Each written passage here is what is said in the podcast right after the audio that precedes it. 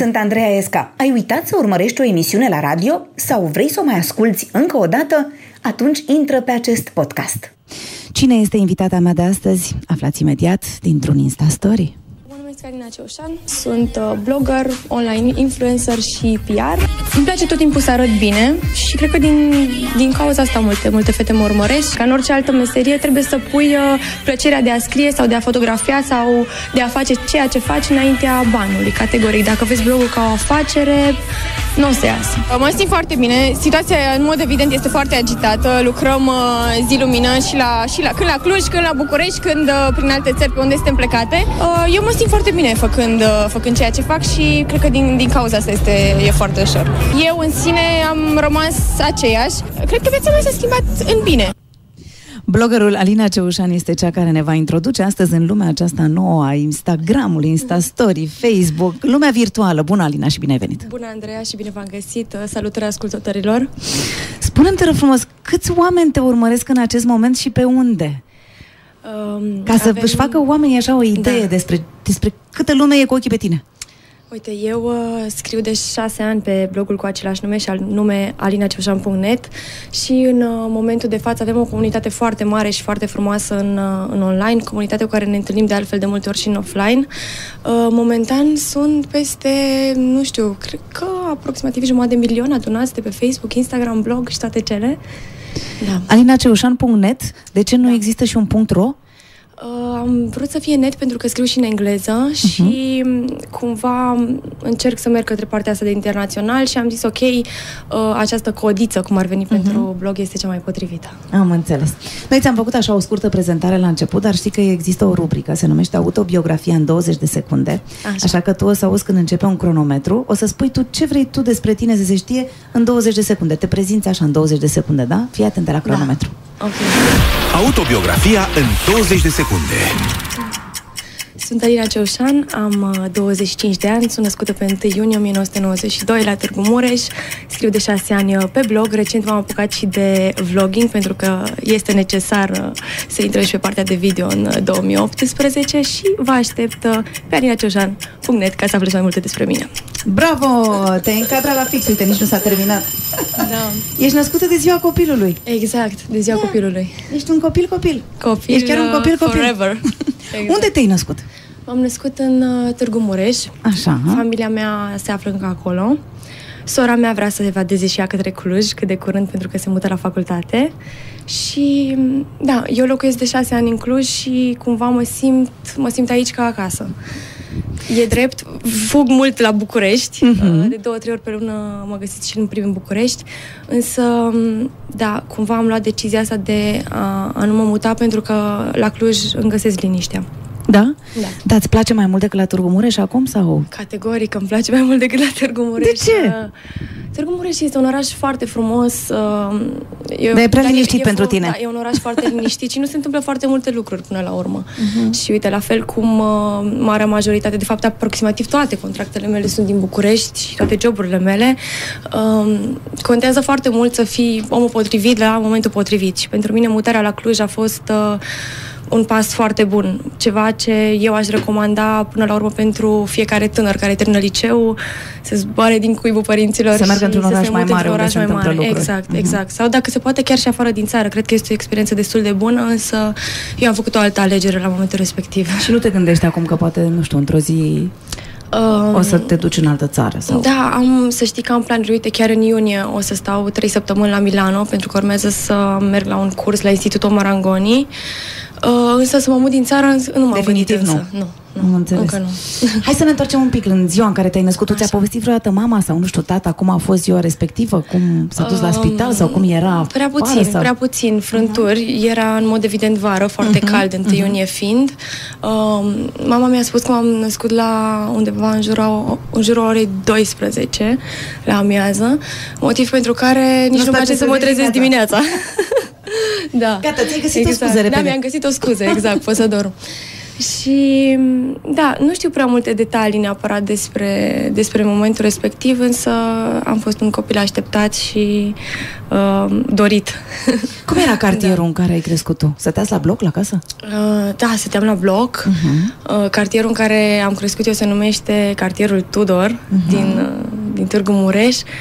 Și mi-aduc aminte și acum cu drag de, de toate zonele în care ne distram. Erați mulți copii? copii? Da, eram foarte mulți copii, eram o comunitate, iarăși, o comunitate super tare acolo, în spatele uh-huh. blocului și uh, încă am rămas prietenă cu foarte mulți dintre ei și ținem legătura și, nu știu, acum ori de câte ori vizitez uh, Târgu Mureșul și, nu știu, mă plimb și eu pe la Parcul Diamant, pe la Fortuna, prin locurile în care, nu știu, pe lângă liceu, când am fost la școală, prin generală și așa, uh, am așa o nostalgie, o melancolie, o nu știu, tot am în plan să plănuiesc ceva articole legate de experiența pe care am avut-o, de exemplu, în liceu sau, nu știu, probabil o serie de street style în niște locuri care pentru mine au fost, Înseamnă nu ceva. știu, unde mi-am făcut uh, toată copilăria, practic. Ce, de, ce vă jucați? de ce vă jucați voi atunci? E, toate jocurile copilăriei, în mod evident, șapte pietre, uh-huh. vaza ascunselea, îți dai seama, cu creta, cu coarda, ne plăcea e... foarte mult să ne jucăm cu păpușile Barbie, aveam... Uh-huh.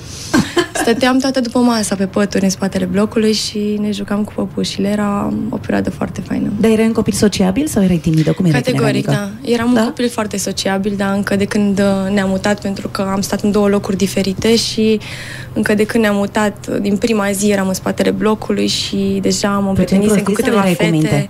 Nu prea făceam prostii. prostii. Pot să zic câteva prostii pe care le-am făcut când eram mică.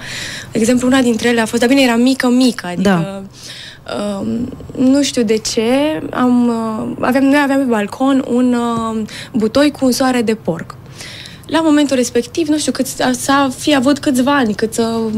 Ideea e că, na, mergeam în picioare mm. și am ajuns la, în balcon la butoiul respectiv și mi-am pus uh, o mână așa de un soare în păr. Mm-hmm. Nu știu, cred că am văzut-o pe mama cu balsam, cu vreo mască, cu ceva și Era imediat am imitat... toate aceste... Da, exact. Eram deja beauty, interesată de lucruri. beauty, de rutina de beauty. Probabil că era chiar într-o luni, A C Beauty Monday, da. după care mama a trebuit să mă spele cu toate șampoanele și toate... Dar așa nu te cățărai. Nu știu, pe vreundeva să-ți rup vreo vrână, vreun picior, nu. vreun nas, vreun ceva, n-ai nu, făcut din asta nu, așa să-i țin... Nu, nu așa grave. Am mai vărsat o, din asta, o găletușă de vopsea pe, pe un covor foarte scump, în rest nu, nu prea am făcut alte boacăne. Frați, surori? Uh, da, am o soră, am o soră, e mai mică cu șapte ani decât mine, Carla. Mm. Și ai apucat să te joci cu ea așa sau e diferența cam mare? Mamă, și n-ați mai băteam, avut aci... ne băteam, e diferența de șapte ani între noi și uh, până am plinit ea paisprezece ani nu ne-am prea înțeles, lucrurile n-au prea mers mm. foarte bine între noi, adică exista cumva așa o competiție continuă da? și...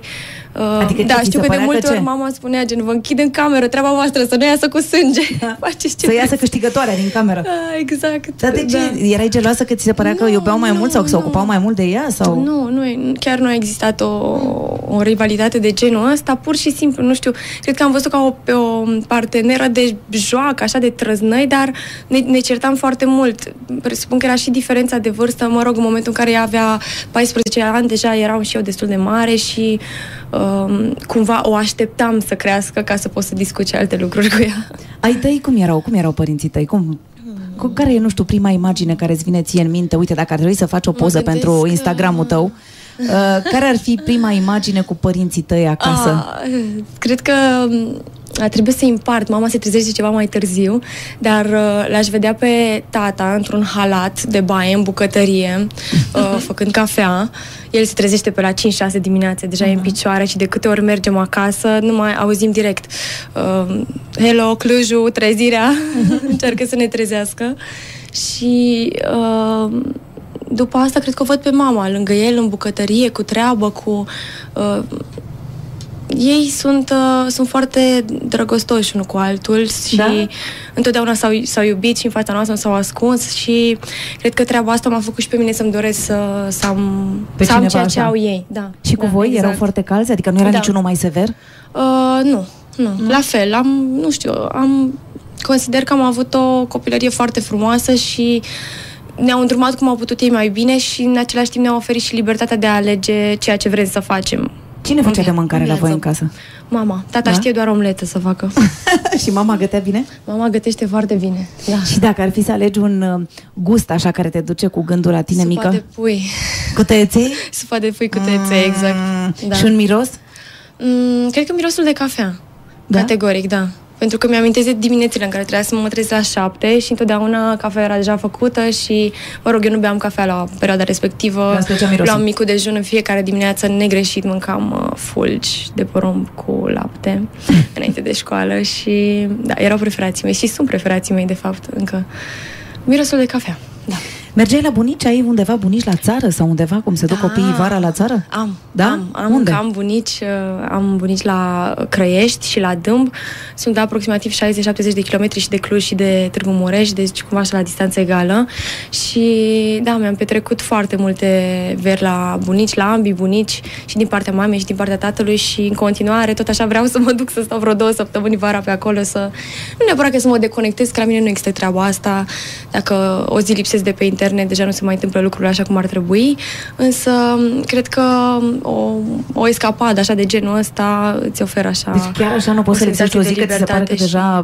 Nu, pur și simplu nu, nu știu, mi-am intrat așa într-un rit și nu mă simt... Chiar vorbeam cu Carmen acum în Maroc că noi efectiv nu avem vacanță, toată lumea zicea, vai, sunteți în Maroc, ce fain, distracție, faină, stați la soare, sunteți în vacanță, zic, fraților, stați puțin, în primul rând era o campanie și al doilea noi nu avem vacanță niciodată.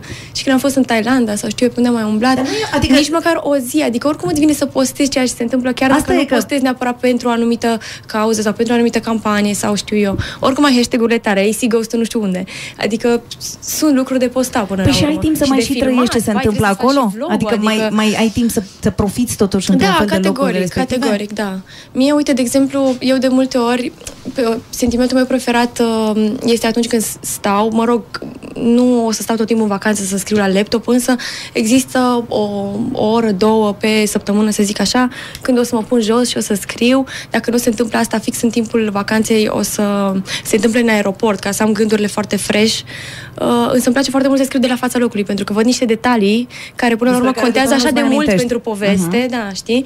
Și... Dacă când alegi o vacanță, te gândești, uite, să mergem acolo pentru că o să iasă niște poze bune pentru... Categoric, mă gândesc la treaba asta. În primul rând mă gândesc că să ajungem într-un loc în care nu am mai fost, uh-huh. pentru că vrem să explorăm uh, lumea. Noi culturi și, da, exact, să explorăm lumea. Dar... Um... Dar știi dinainte? Adică, nu știu, te uiți în al, la alte da, bloguri am, sau în alte fie... părți și știi? Eu știu ce vrei să mă întrebi. Unde ne ducem? Unde ne așezăm? Pentru fiecare vacanță am un board de Pinterest uh, plin cu toate restaurantele, toate locurile. Hai să le explicăm că știi, sunt oameni la Europa F M care nu știu ce limbă vorbim noi. Deci mama mi-a făcut cunoștință cu Pinterest. Toată lumea trebuie să știe ce e Pinterest. Deci există un plan, să zic, sau cum să zic, pe care ți-l faci. Da, exact. Cu imagini. Cu imagini din uh, niște Pinterest, locuri superbe, un... practic, uh, unde trebuie neapărat să ajungem. Câteva mm-hmm. restaurante, de exemplu, nu știu, uh, în Milano ne-am pus pe listă câteva restaurante unde ar trebui să ajungem când suntem la Fashion Week, câteva locații unde ar trebui să ajungem pentru unde fotografii. Unde se vede ceva în spate frumos a, exact, și iese se vede frumos ceva fotografia frumos respectivă. Și, exact. Câteva mm-hmm. locații unde neapărat trebuie să filmăm pentru vlog, ca să avem niște cadre super tari. Să mâncați ceva te... anume da. care arată bine în farfurie. Da, deja în Milano nu mai facem planul atât, că am fost prea des și deja le știm pe de rost, dar pentru alte orașe, uite, de exemplu, anul ăsta chiar vrem să ajungem, suntem așa, aseară discutam cu Raul, între uh, Mexic, Chicago și Cambodgia. Raul și este zis, iubitul okay, Raul este Alinei, pentru cei care ne ascultă. Da, da, am înțeles. Și, da, stăteam și să ne gândim ales... care e următoarea destinație pentru vară. Spune-mi, ce crezi că ai învățat tu cel mai important de acasă? Uf. Am învățat uh, să fiu o persoană bună, să am bun simț, să las loc de bună ziua pe unde merg uh-huh. și, nu știu, să mă comport uh, frumos cu toată lumea, să fiu un om bun. Cred că asta am învățat de acasă, să am bun simț, să fiu modestă. Bine, hai să vedem ce zice și mama ta despre tine. Ia. Era, Era un copil cu minte, oh. dar în același timp... Uh... Când a început să crească, era un pic mai rebelă. Așa. Nu în sensul rău.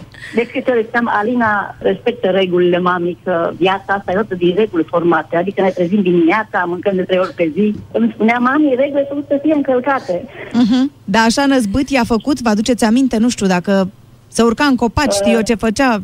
Mi-a apucat odată la un uh, recipient cu carne la borcan și puntură. Uh-huh.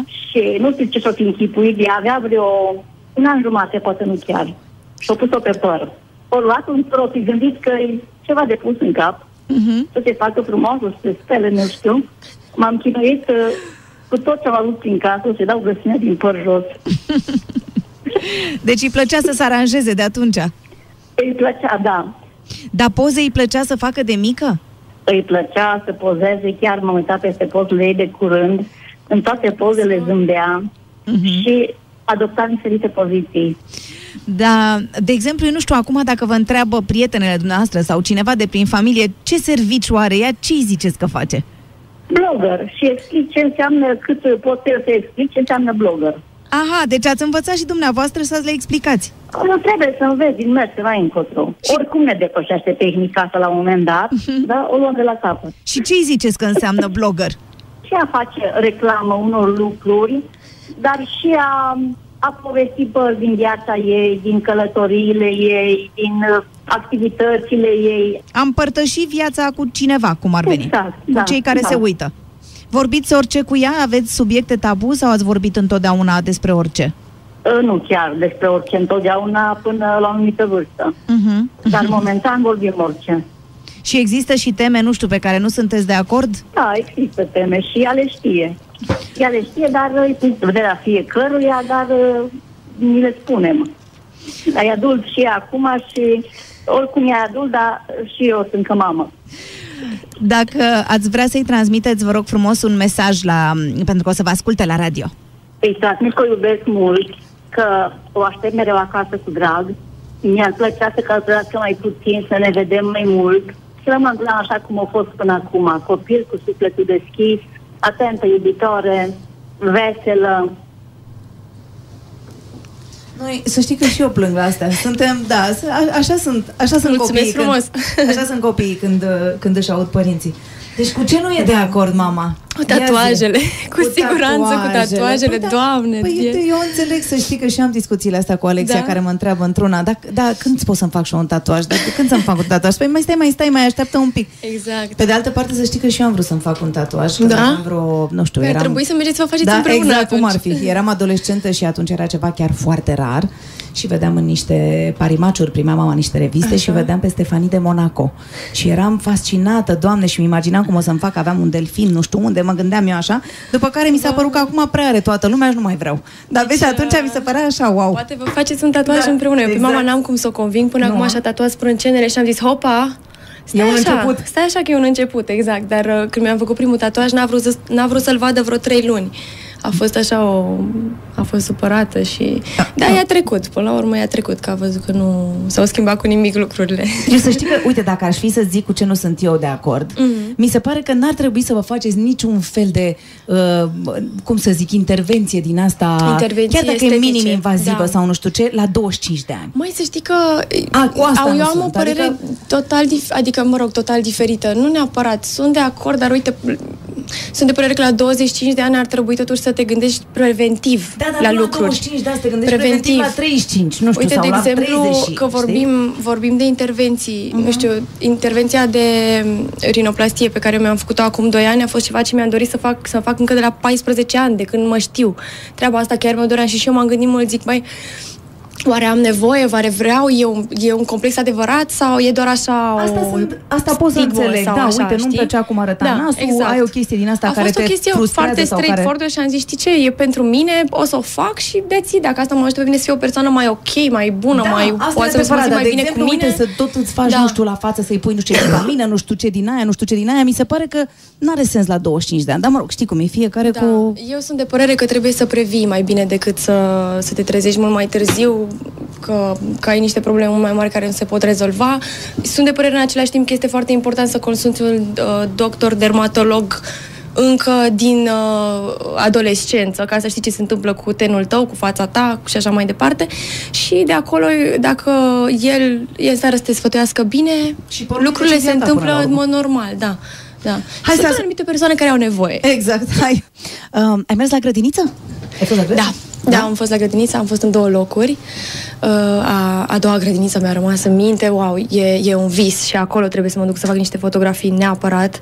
Uh, bineînțeles, știi, atunci când crești, uh, cumva... spațiile, da, spațiile devin mai mici, se micșorează, da. Și parcă nu mai au același uh, impact asupra ta. Însă țin minte că aveam o curte imensă cu niște castani din ăștia bătrâni de o sută de ani, cu, era ceva o poveste, o poveste. Deci ți-a plăcut la grădiniță? Da, mi-a plăcut foarte mult la grădiniță. Mergeai la serbări, la ceva? Da, aveam serbări și chiar uiteam uh, o fotografie acasă, mama o sută la sută ne ascultă și uh-huh. o scoate de acolo din sertar de pe undeva. Am o fotografie, eram împreună cu prietena mea, una mea prietenă, Carmen Grebenișan, și eram amândouă la grădiniță, nu știam, mai târziu am aflat că am fost împreună la grădiniță, ah, da? Eram amândouă fulgi de nea. Da, a, și atunci nu eram prietene sau nu e, mai, așa. Eram prietene, da. Așa, nu știai că... Exact, nu, nu, nu ne știam, mă rog, eram în gașcă acolo, eram o grupă foarte mare de vreo treizeci ceva de copii și da, ne-am dat seama mai mult mai târziu. Și la școală? Ți-a plăcut și la școală? Uh, mi-a plăcut, mi-a plăcut la școală, însă nu... Îmi place mult mai mult uh, libertatea pe care o am acum, sinceră uh-huh. să fiu, uh, dar uh, din nou mă gândesc cu nostalgie la colegii din, uh, din liceu, mai ales, pentru că acolo mi-am făcut cele mai frumoase amintiri. Liceul l-ai făcut tot în Târgu Mureș? Liceul l-am făcut tot în Târgu Mureș, da. Și ce la... liceu era? La ce... Liceul Unirea uh-huh. și am terminat uh, la secția de filologie. Am înțeles, deci îți plăcea să scrii deja. Limbi străine, da. Am fost la Olimpiada la română, la latină, eram uh, de cinci șase la mate, deci uh, mi-am, uh, cumva mi-am făcut drumul încă, încă din liceu și pasiunea asta pentru scris uh, mi-a fost cumva... Uh, insuflată? Insuflată, așa, uh-huh. mulțumesc mult, uh, de către profesoara mea de limba română, Popa Raluca. Dar cum a reușit? Era din nou o persoană foarte caldă, care știa foarte bine să se ocupe de noi. Noi o consideram cumva ca, nu știu, diriginta noastră, aha, dacă, aha. dacă vrei.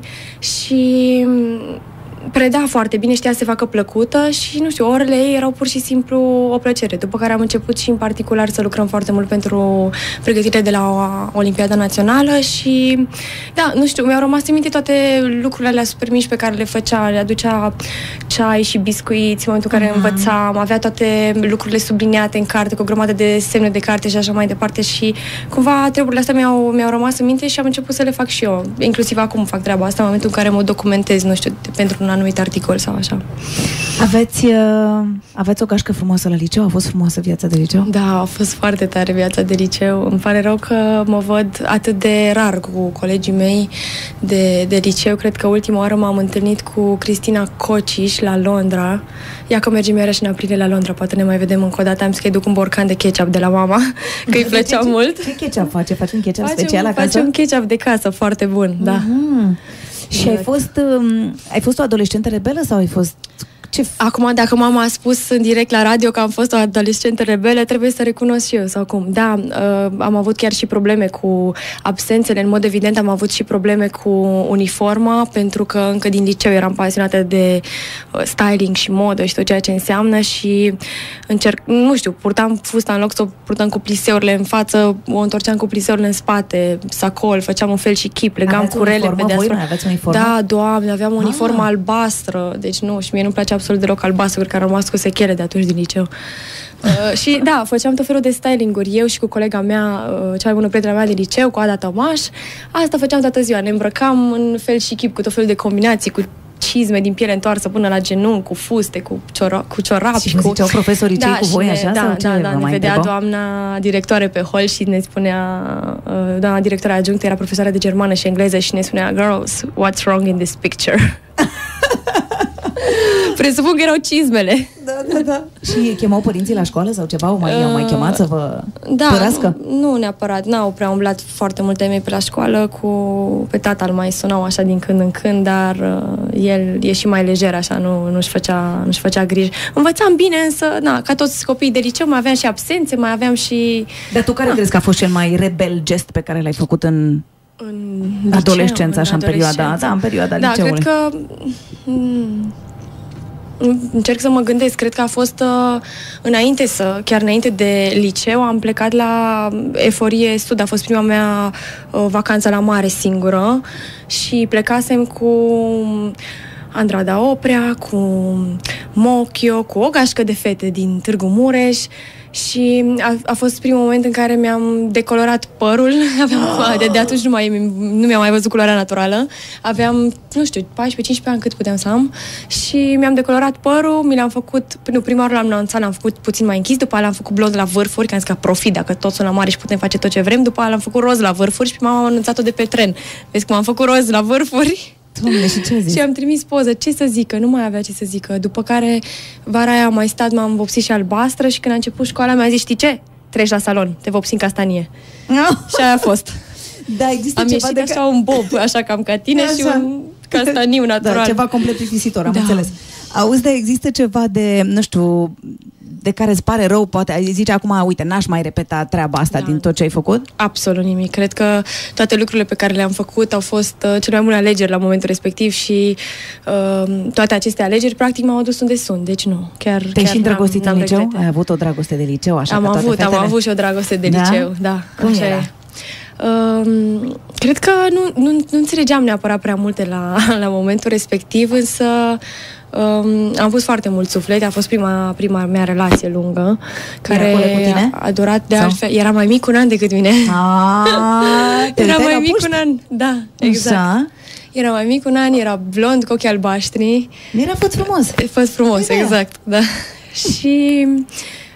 da, s-a, relația s-a încheiat imediat ce, ce m-am mutat la Cluj, dar a fost, a fost o experiență foarte frumoasă, am avut multe de învățat și da, da. Nu, știu, nu știu ce să zic mai da, departe. Da, îți, dai seama, îți, dai seama, îți dai seama cam ce fel de băieți îți plăceau în perioada aia? Adică ce trebuiau să aibă?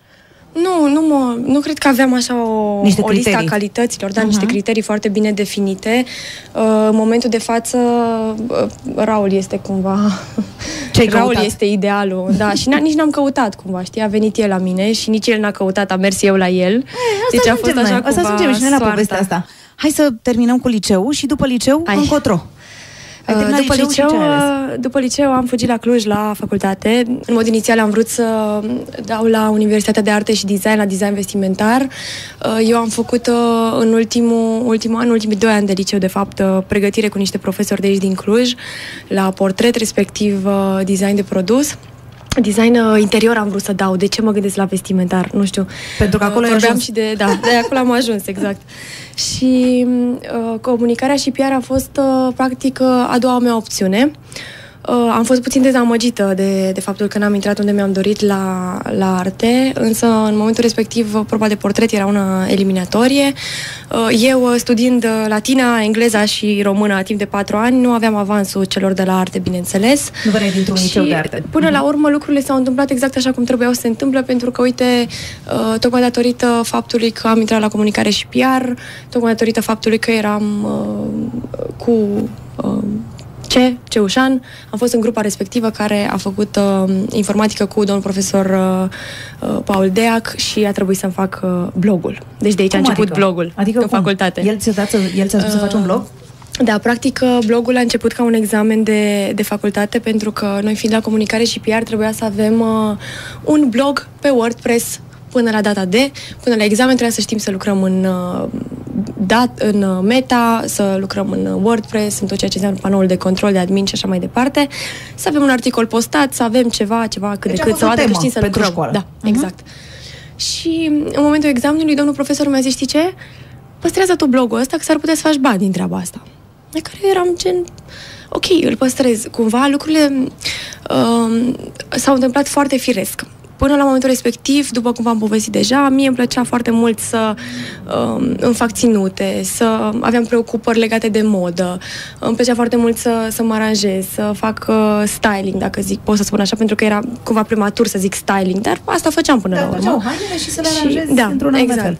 Și în momentul respectiv, cumva, pasiunea pentru scris s-a îmbinat foarte bine cu pasiunea pentru fotografie, cu pasiunea pentru modă și dintr-o dată aveam un spațiu al meu în online, un jurnal, cum place mie și asta să-l numesc, acest blog, care la momentul respectiv era alinaceușan punct wordpress punct com, tot acest cârnaț după el în coadă și uh, acela a fost... Uh, locul în care am început să, să-mi scriu gândurile și să împărtășesc cu cei care mă, mă urmăreau experiențe de viață. Și când ai început să faci din asta un business? Adică pur și simplu să-ți dai seama că, uite, chiar ar putea să fie... Da. Eu jobul meu ăsta. Mi-am dat seama de treaba asta inclusiv în momentul în care mi-a spus domnul profesor că vezi că ai foarte multe vizualizări, adică înțelegeam cam ce se întâmplă. Și nu știu dacă el că se... asta contează, nu știu dacă să fie el un... se gândea că o să faci să faci bani din asta, gen ce, cu Google Ads sau uh-huh. uh, campanii pentru, știu eu, branduri super mari.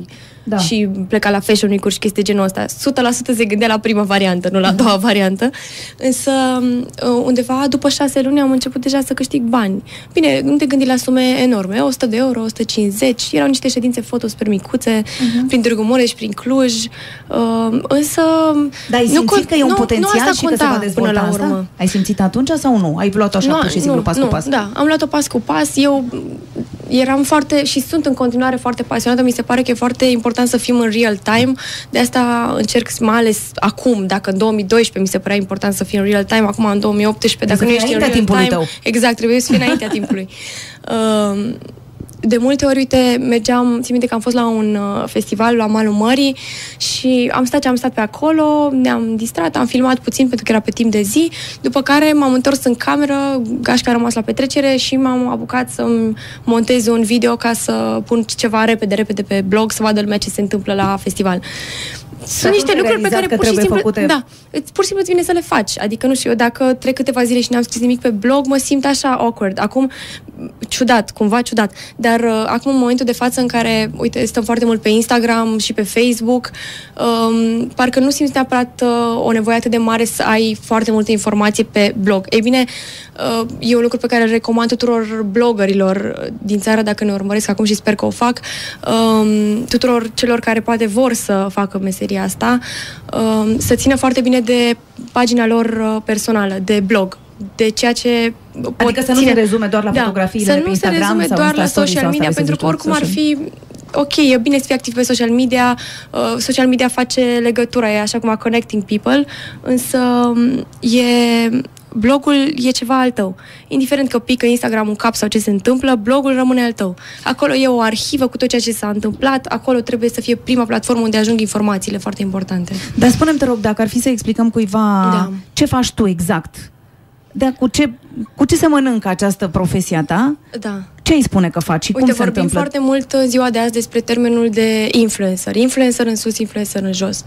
Uh, blogging-ul este foarte legat în sine de termenul ăsta de influencing, ca să spun așa. Uh, a fi influencer sau blogger în ziua de astăzi, cred că înseamnă în primul rând... Uh, să aduci ceva bun în viețile oamenilor. Ceva informativ, în primul rând, că informație seacă, har domnule, avem foarte multă pe internet, avem nevoie de informație, în primul rând, niște articole care să-ți dea ceva și asta trebuie să faci, în primul rând, să dai înainte să ceri, pentru că sunt foarte mulți oameni, foarte mulți tineri care în momentul de față caută faimă, caută bani, caută o ascendență foarte rapidă în online, ceea ce nu ar trebui să caute, nu am căutat nici eu la, la început, nici, nici acum nu caut, efectiv. Lucrurile astea trebuie să vină de la sine. A fi influențat în ziua de azi, cred că înseamnă totodată și o foarte mare responsabilitate pentru ceea ce spui. Responsabilitate jurnalistică, dacă pot să spun, pentru că eu și scriu foarte mult, după cum am zis, țin în continuare, pun accent foarte mare și pe, pe blog și pe scris și da, trebuie să te implici în campanii, ai o voce și trebuie să profiți de ea. Uh, concret, faci poze, filmezi, Fac tu poze, montezi, da. tu faci pozele, tu îți montezi, ai o echipă? Concret, ceea ce se întâmplă, facem poze, filmăm, uh, montăm. Am, am și am câteva oameni dragi cu care lucrez și care sunt foarte buni pe ceea ce fac, însă uh, de cele mai multe ori eu, eu meditez pozele, eu meditez videourile, am învățat singură să lucrez în Photoshop, în Final Cut și alte programe adiacente. Um, e un lucru care, în primul rând, l-am făcut din necesitate, pentru că am avut nevoie de materiale ieri, gen, uh-huh. și nu am vrut să aștept după nimeni și, în al doilea rând, după am început să prind drag, așa, și momentan îmi place și foarte mult să editez video. Asta? Da, da, îmi place mult. Proiectele tale țin foarte mult de un program pe care îl ai, un plan, sau sunt mai mult din instinct? Da, categoric țin și de un plan, pentru că foarte multe lucruri se, se întâmplă uh, cu foarte mult timp înainte, sunt plănuite cu mult timp înainte, de lucrurile astea se ocupă echipa mea de la Global din București. Uh, sunt și lucruri care se întâmplă spontan. Proiectele pe care le gândesc eu pentru blog, pur și simplu, nu știu cum, am avut o serie de street style. Uh, plănuiesc acum să fac o serie de street style, de exemplu, doar cu designer român, exclusiv cu design românesc, uh-huh. și să-i promovăm. Și unele lucruri se întâmplă spontan, altele sunt plănuite categoric, trebuie să existe și un plan, că altfel nu ai cum, trebuie să ai un plan de bătaie categoric. Alina Ceușan este invitata mea de astăzi, care mi-a spus că din când în când ascultă teatru radiofonic în mașină. Ah, așa este. Te-am dat de gol. M-ai dat de gol. Pentru că vorbeam de apropo de faptul că lumea își imaginează cum tu asculți, nu știu, niște heavy metal sau ce știu exact, eu. Cine știe ce hip-hop, ce da, piese și tu asculti teatru radiofonic. Eu când colo cu Raul, liniștită în mașină, în drum spre Târgu Mureș, teatru radiofonic. Spune-mi un pic, înțeleg de partea creativă că ești tu peste tot și te ocupi de da. toate lucrurile astea, ceea ce e foarte bine, dar cine se ocupă de hârțogărie, nu știu, de... Deci, de... în primul rând, legat de partea creativă, ceea ce vreau să menționez e faptul că mi se pare că atunci când te ocupi tu de ceea ce ai filmat tu și ai pozat tu, o să ai un rezultat mult mai veridic, adică exact ceea ce îți dorești. De hârțogărie se ocupă echipa mea de la Global. Ah, deci există niște oameni care să facă asta. Da, e bine da, atunci. Exact. De ce crezi că te urmărești așa de multă lume? Uh, cred că mă urmăresc pentru sinceritate, pentru uh, modul în care am ales să împărtășesc uh, aceste lucruri cu ei, pentru informație și pentru inspirație. Crezi că, crezi că e un Cred fenomen? Eu. Putem să vorbim de un fenomen? În ce se întâmplă acum în blogging? În... Da, putem vorbi despre un fenomen, mai ales că acum blogurile, ei, nu vreau să sune urât, dar răsar ca ciupercile după ploaie, în sensul că în două mii doisprezece, când am început eu, mai erau Fab Music, mai era Ana Morodan și nu mai știu cine mai era, adică nu prea multe. Și în momentul de față sunt din ce în ce mai mulți bloggeri și apar foarte mulți bloggeri și să nu înțelegeți că asta este un lucru rău, este un lucru foarte bun. Eu întotdeauna am crezut că um, concurența, concurența e este foarte bună, te ridică, te face să, să fii tu mai bun, să-ți dorești mai mult de la tine. Um, însă, da, cred că în momentul de față avem nevoie în primul rând de content de calitate, așa că dacă există acolo ascultători care simt că au uh, ceva bun de împărtășit cu noi, fie că ar fi înscris sau pe YouTube, îi invităm să facă parte din uh, blogosferă. Uite, pentru că foarte multă lume, trebuie să recunosc că m-a întrebat de ce da. te-am invitat la radio și care sunt criteriile și cum, și le-am spus, pentru că eu chiar cred că se întâmplă un fenomen Un, de care noi trebuie să ținem cont și să fim atenți, să vedem ce se întâmplă în jurul nostru, să nu trăim cu ideea că numai nu știu cine și nu știu cum uh, face un lucru important. Și pentru acest lucru am, am stat de vorbă și cu Diana Stănculeanu, ea este psiholog, și am întrebat-o dacă ea chiar realizează că este un fenomen, uh-huh. de ce ar trebui să urmărim toată Așa. partea asta de, de blogging de și... și încotro merge. Și uite, hai să vezi ce mi-a spus. Hai să vedem. În primul rând, faptul că eu am încredere în persoana respectivă mă ajută să aleg fix acea fotografie, fix acest mesaj, acel mesaj informațional propus dintre probabil altele sute și mii. Felul în care eu am ajuns să am încredere în persoana respectivă este o altă poveste și este de un proces prin care cel care propune informație trebuie să treacă. În al doilea rând, cumva, influencerii vin și satisfac două nevoi concurente ale naturii umane, aceea de a fi ca ceilalți, de a, de a fi mainstream, pentru că asta ne aduce foarte mult confort, dar de a rămâne cumva original și neconvențional. Uite, mă gândesc la uh, Alina Ceușan, la uh, Carmen Grebenișan, la multe domnișoare ca ele, și ceea ce observ însă este că pe cât de mult sunt admirate, pe atât de uh-huh. mult sunt minimalizate de către oamenii care știu despre, despre ele. De ce se întâmplă acest lucru? Trebuie să ne gândim un pic și la domeniul în care ele și-au crescut expertiza. Vorbim de beauty, de lifestyle, de uh, aspect fizic, uh-huh. de sănătate, da. de modă. Uh, sunt lucruri care rămân într-o zonă de nișă pentru mulți încă superficială, deși dacă ar fi să fim onești cu noi înșine, pentru noi tot extrem de important.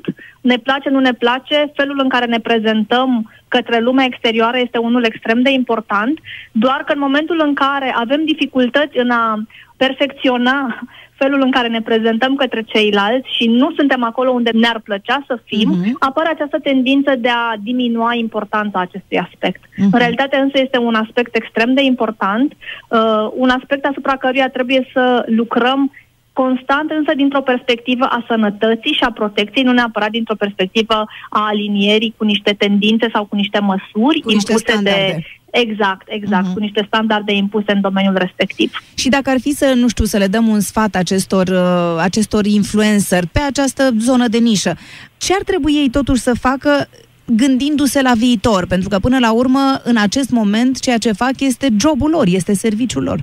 Eu cred că jobul lor va rămâne de actualitate în continuare, pentru că mi-e greu să cred că după ce am cunoscut accesul la informația în online, facilitatea și filtrarea acestei informații făcute de către altcineva, mi-e greu să cred că ne vom întoarce la creion, hârtie, bibliotecă și abonament și la a citi tomuri de cărți înainte de a lua o decizie. Ceea ce va face diferența va ține de cât de consistenți vor fi în domeniul în care își vor crește expertiza. Adică, realmente, nu va fi suficient să fii interesant și atractiv sau să ai un fel de a scrie care să prindă la public. Va trebui să vii cu foarte multă expertiză, cu foarte multă consistență, cu opinii uh, bine documentate, cu flexibilitatea astfel încât să ai un grup țintă cât mai divers. Nu cred că domeniile de nișă trebuie să rămână pe grupuri țintă nișate, ci mai degrabă oricine intră acolo să găsească un argument solid pentru care ar citi și ar prelua din informația pe care tu o propui. Deci până la urmă a zis exact ce ai zis tu. Sunt, sunt total de acord, da, cu siguranță. Avem nevoie de, de informația asta și de calitate. Și, nu știu, eu țin să cred că aduc uh, content de calitate în online prin tot ceea ce fac și asta îmi doresc. Uite, asta am încercat să fac, de exemplu, și cu episodul de beauty de pe YouTube. Uh-huh. Niște episoade care, pe care uh, le postam în fiecare luni dimineața la ora opt, astfel încât fetele să poată să-și bea cafeaua și să se uite la episodul respectiv și să fie super informative despre un anumit subiect legat de beauty, de frumusețe. La un moment dat am vorbit nu doar de frumusețea fizică, și de ce înseamnă cu adevărat să fii un om frumos. Și asta, și este, un exemplu, un asta este un exemplu de informație de care avem nevoie în, în online. Pentru mine, a fi un om frumos înseamnă să, să ai bun simț, să știi cum să te comporți cu ceilalți, să fii modest, să-ți vezi lungul nasului, să fii empatic cu ceilalți, toate aceste lucruri la un loc.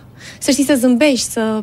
niște lucruri care te fac să fii un om bun pentru alții și pur și simplu să aduci niște lucruri folositoare și bune în lume, prin ceea ce faci tu. Indiferent că ești medic, că ești avocat, că ești blogger, că ești jurnalist, că ești ce-ai fi tu.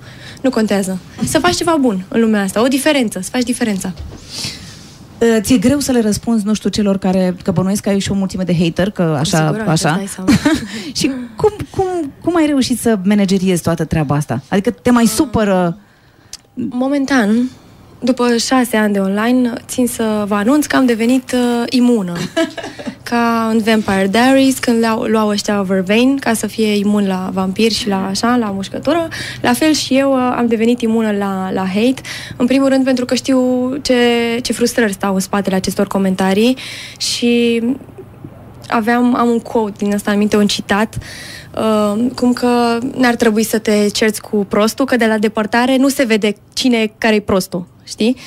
Și am ales să merg pe varianta de ignor. De cele mai multe ori nu voi da curs asemenea, unor asemenea comentarii, însă tot timpul îmi place să glumesc, să zic, dacă ai o zi prea bună, lasă-mă să-ți arăt uh, lista mea de blog și cutia mea de mesaje aruncate de pe blog, de la gunoi. Uh, sunt și momente în care prefer să răspund, pentru că nu-mi place să tac. Nu-mi place să tac de fiecare dată și totuși consider că suntem în două mii optsprezece și ar trebui să trecem peste niște lucruri, mai ales atunci când uh, hate-ul ăsta gratuit vine mai ales din partea femeilor, ceea ce mi se pare o chestie de prost gust, adică până la urmă ar trebui să ne susținem, nu să ne punem piedici una alteia. Și de multe ori uh, le răspund. Le răspund pentru că fac ceea ce știu să fac eu mai bine, să scriu cu uh, șaizeci de cuvinte pe minut și așa, uite, mi-a făcut telefonul și mă apuc și le răspund, știi? Pentru că mi se pare că uh, trebuie să discutăm și despre treaba asta. Am discutat despre treaba asta, uite, și într-un uh, episod de, de beauty pe care l-aveam eu pe YouTube. Uh, suntem în două mii optsprezece, trebuie să renunțăm la hate-ul ăsta gratuit și uh, trebuie să ne ajutăm, să fim mai pozitivi, să, să ne dezvoltăm, să gândim puțin out of the box. Uite, de, momentan... Uh, am început să vorbesc uh, pe stories și în limba engleză, pe Instagram, pe Insta Stories, da, asta pentru că am aproximativ șaizeci și cinci la sută, dacă asta era o dilemă pentru toată lumea, uh, șaizeci și cinci la sută de follower din, din România, A, și restul sunt din alte țări. țări. Uh-huh. Exact. Ei m-au rugat în repetate rânduri să încep să vorbesc și în engleză. Bineînțeles, am evitat să fac asta, în primul rând, din perspectiva faptului că îmi vor sări în cap uh, cei de pe uh, din publicul român, cum ar veni. Lucru care s-a întâmplat, bineînțeles, însă nu din partea tuturor persoanelor. Sunt persoane, în principal care au români, de ce vorbești în engleză, plecați afară, sau români uh-huh, care uh-huh. au, da, au înțeles de ce vorbesc și în engleză. Momentan uh, am ales să vorbesc și în engleză și român. Am zis, voi vorbi cum simt, exact cum simt eu, însă, având în vedere faptul că targetul meu este unul internațional, uh, voi continua să vorbesc pe, pe engleză. Cum înțelegi proiectele? Uh, există un filtru așa prin care trebuie să treacă toate aceste propuneri de proiecte până, până le putem spune că devin proiecte, uh-huh, uh-huh. pentru că sunt foarte multe proiecte pe care le refuzăm primim foarte multe propuneri și nu avem cum să le acceptăm pe toate. Nu toate sunt, aduc un plus de imagine, nu toate sunt benefice pentru noi. Trebuie să alegem cu foarte mare grijă colaborările pe care le avem, pentru că sunt anumite consecințe care se răsfrâng asupra imaginii noastre. Însă, în general, am, am câteva colaborări stabile cu care avem contracte de ani buni, câteva branduri cu care dezvoltăm pe termen lung. Exact, proiecte pe termen lung. Ți se pare că ceea ce faceți aduce un venit, nu știu, lunar confortabil? Aduce un venit lunar foarte confortabil, în sensul în care eu o să fiu foarte pe șleau și vă spun că îmi permit orice geantă vreau, orice vacanță vreau, orice capriciu vreau să mi-l fac, o să mi-l fac. Dar, pe de altă parte, există și foarte multă muncă în spatele a tot ceea ce facem. După cum am spus, este un job douăzeci și patru din douăzeci și patru. De multe ori îmi dau seama că stau la birou de dimineața și până noaptea târziu la unsprezece douăsprezece, ceea ce nu este cazul dacă ai un job de la nouă la cinci. Și da, dar îmi place foarte mult ceea ce fac și nu simt că lucrez. Efectiv, nu simt că lucrez. Îmi pare rău, dar nu simt. Nu păi simt. Mie îmi pare bine că nu simți. Editez cu orele și noi nu să simt. Noi să știi că tot de pe Instagram l-am cunoscut și pe iubitul tău. Da. Dar avea să-mi spui tu. El cum... nu e prea activ pe da, Instagram. Da, da, l-ai, l-ai pus tu, l-ai chinuit acolo, l-ai băgat pe într-o poză. Da.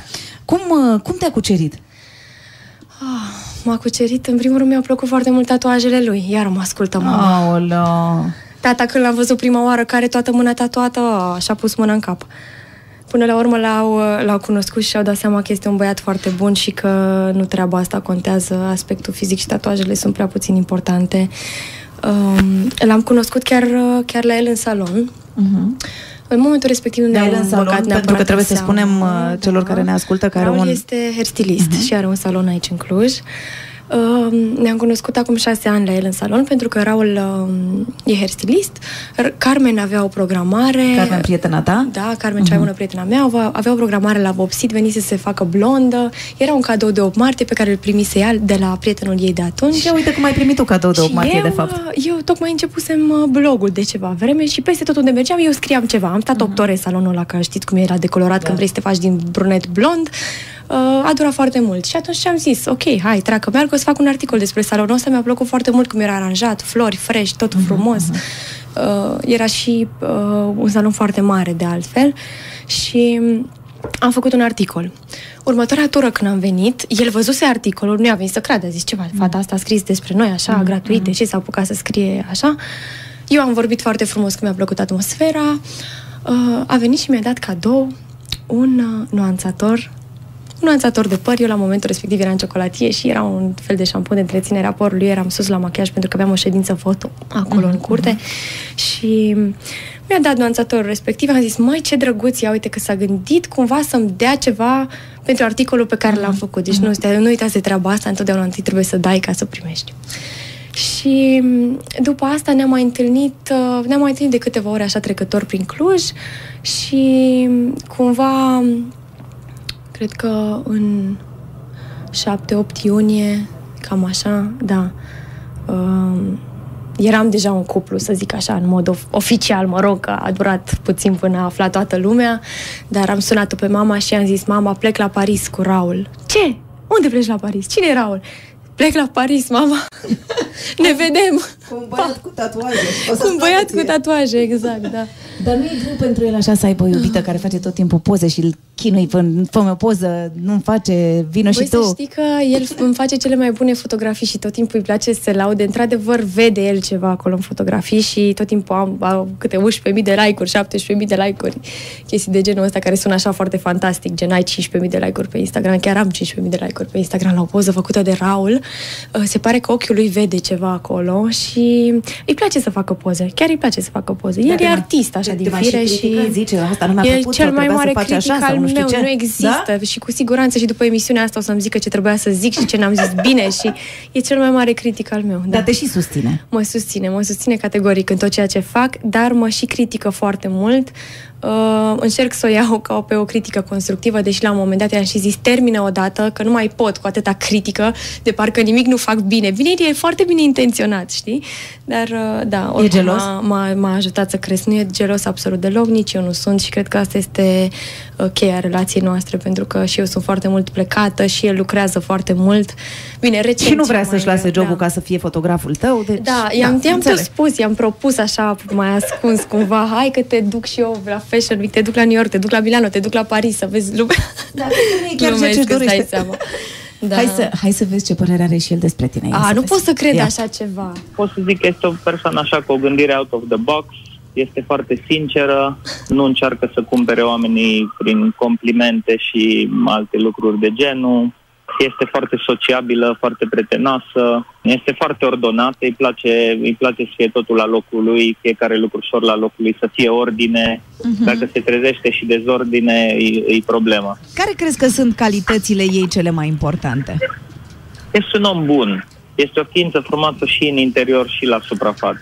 Este o ființă foarte iubitoare și mi-arată asta în fiecare zi și asta contează foarte mult. Ce o face fericită pe Alina?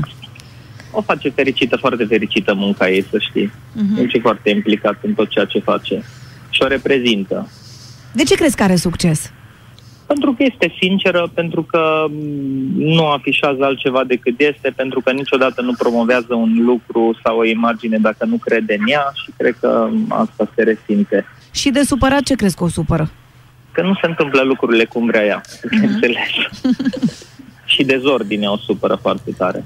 E complicat să fii iubitul unei domnișoare care, nu știu, face atât de multe poze sau filmează atât de mult, adică te enervează la un moment dat, nu știu, să apari sau să-i faci poze când sunteți împreună?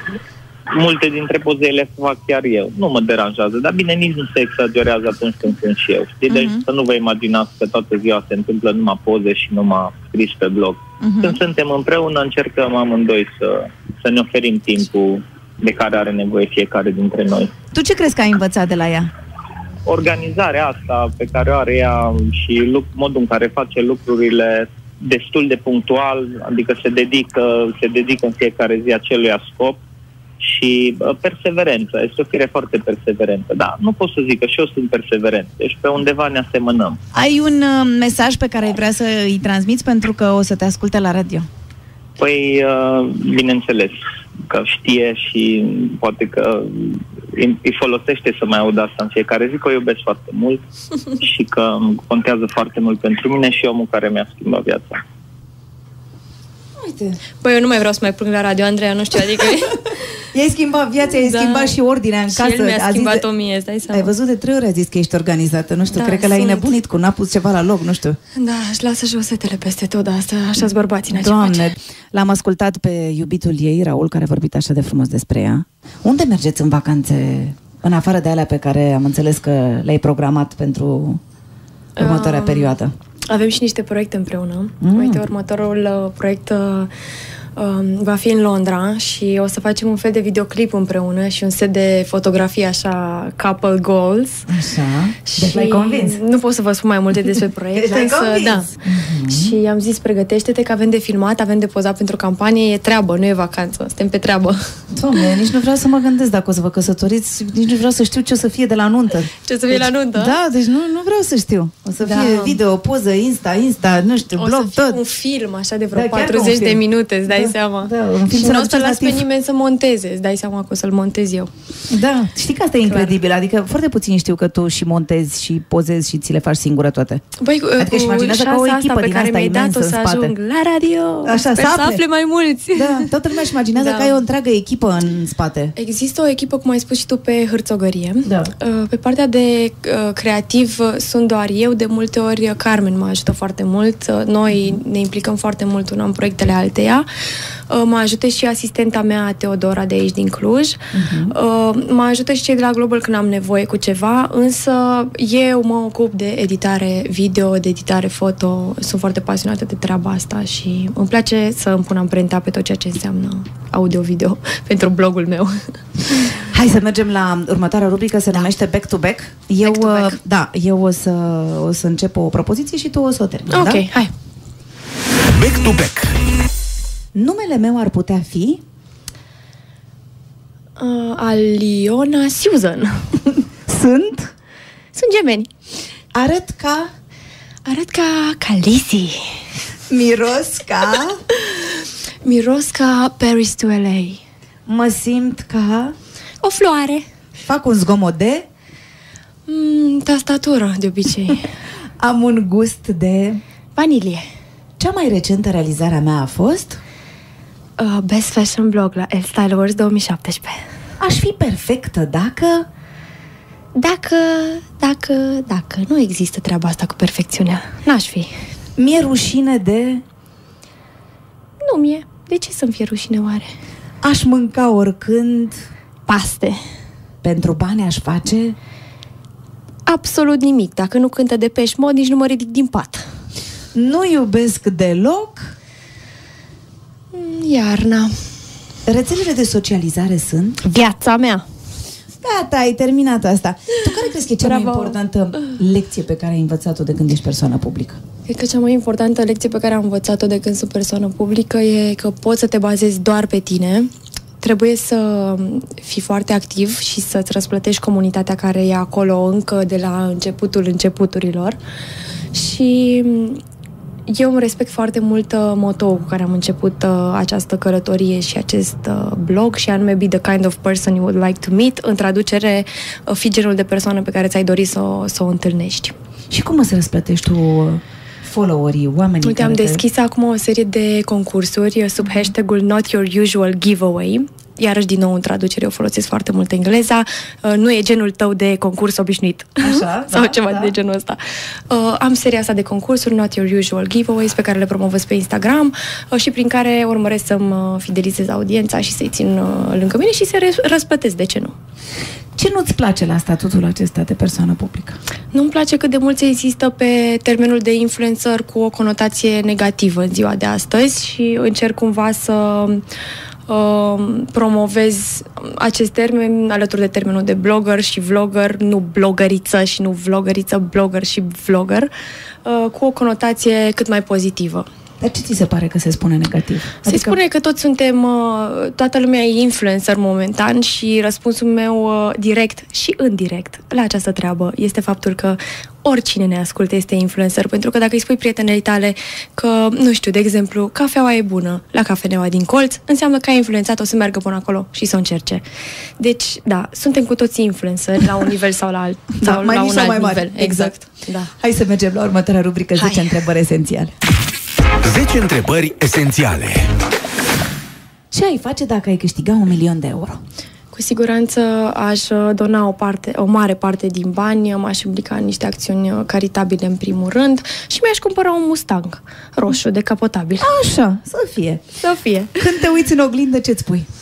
Când mă uit în oglindă, mă gândesc, nu știu, tot timpul mă uitam, mă uitam la mine și mă gândeam oare ce îmi place cel mai mult? Acum vorbim pur și simplu de fizic, o să vorbim mai încolo și de alte lucruri. Da. Și tot timpul mi-am dorit să am ochii verzi. Mama are niște ochi verzi superbi, dar dacă mai aveam și ochii verzi, cred că eram prea de tot. Oh. Uh, tot timpul m-am uitat la ochii mei și îi moștenez de la tata și mi-am dat seama că de fapt sunt, sunt foarte speciali și, și foarte frumoși, pentru că au verde așa doar pe margine, cu un galben, după care se continuă așa cu maro. Și tot timpul mi-am dorit, băi, vreau cineva să se uite printr-o rază de soare la ochii mei dimineața. E că l-am găsit pe Raul, care s-a uitat și a văzut toate detaliile astea. Oh. Dar, în general, când mă uit în oglindă, zic, uh, go for it, you rock. Te-ai re- te-a reținut vreodată poliția? Nu m-a reținut, Doamne fer, sper să nici nu mă rețină vreodată. Care este cea mai cunoscută persoană din agenda ta telefonică? Mm, Ina. Sex dimineața sau seara? Seara. Care este defectul de care ți-ar plăcea să scapi? Mm, trebuie să mă gândesc. Asta cu trezitul dimineața. Nu-mi place să mă trezesc dimineața și tare mult mi-ar plăcea să-mi placă să mă trezesc la șase. Uite, acum în Maroc ne-am trezit în fiecare zi la cinci, șase, șapte și ne-am dat seama, eram în deșert. Cât de multe poți să mai faci? Ne-am de... Da, eram în deșert cu Carmen, era ora douăsprezece, terminasem de poza patru ținute, cinci costume de baie și am zis, băi, ce se întâmplă? Ora unu. Mergem la următoarea locație. Mamă, câte am pozat, câte s-au întâmplat de la șase dimineața. Ce nu-ți lipsește niciodată din geantă? O carte. Ce ai face dacă ai fi bărbat? Dacă aș fi bărbat... Mm. Ai, nici nu știu. Să mă gândesc ce aș face dacă aș fi bărbat. Aș încerca să merg la toaletă. Din picioare. Care este cea mai nebunească cumpărătură? Cea mai nebunească cumpărătură și cea mai impulsivă a fost uh, geanta de la Yves Saint Laurent, uh, geanta mea preferată, de altfel, pe care o port atâta de mult încât cred că i-am enervat pe toți pe Instagram. A fost ceva ce mi-am dorit foarte mult și Am luat-o, just like that, așa, într-o seară am zis, hai, hai la mine. Cu cine ți-ar plăcea să te blochezi în lift? Mm, Johnny Depp. Eh, nu rău. Alina, îți mulțumesc foarte mult pentru prezența în emisiune. Andreea, îți mulțumesc eu pentru invitație, m-am simțit foarte bine, mersi că m-ai făcut să plâng de trei ori. E ok. Lasă că uite, cu bunica mai trebuia să vorbesc și în rest era bine. Vă mulțumesc pentru atenție și vă invit să descoperiți o altă poveste frumoasă tot aici pe podcast.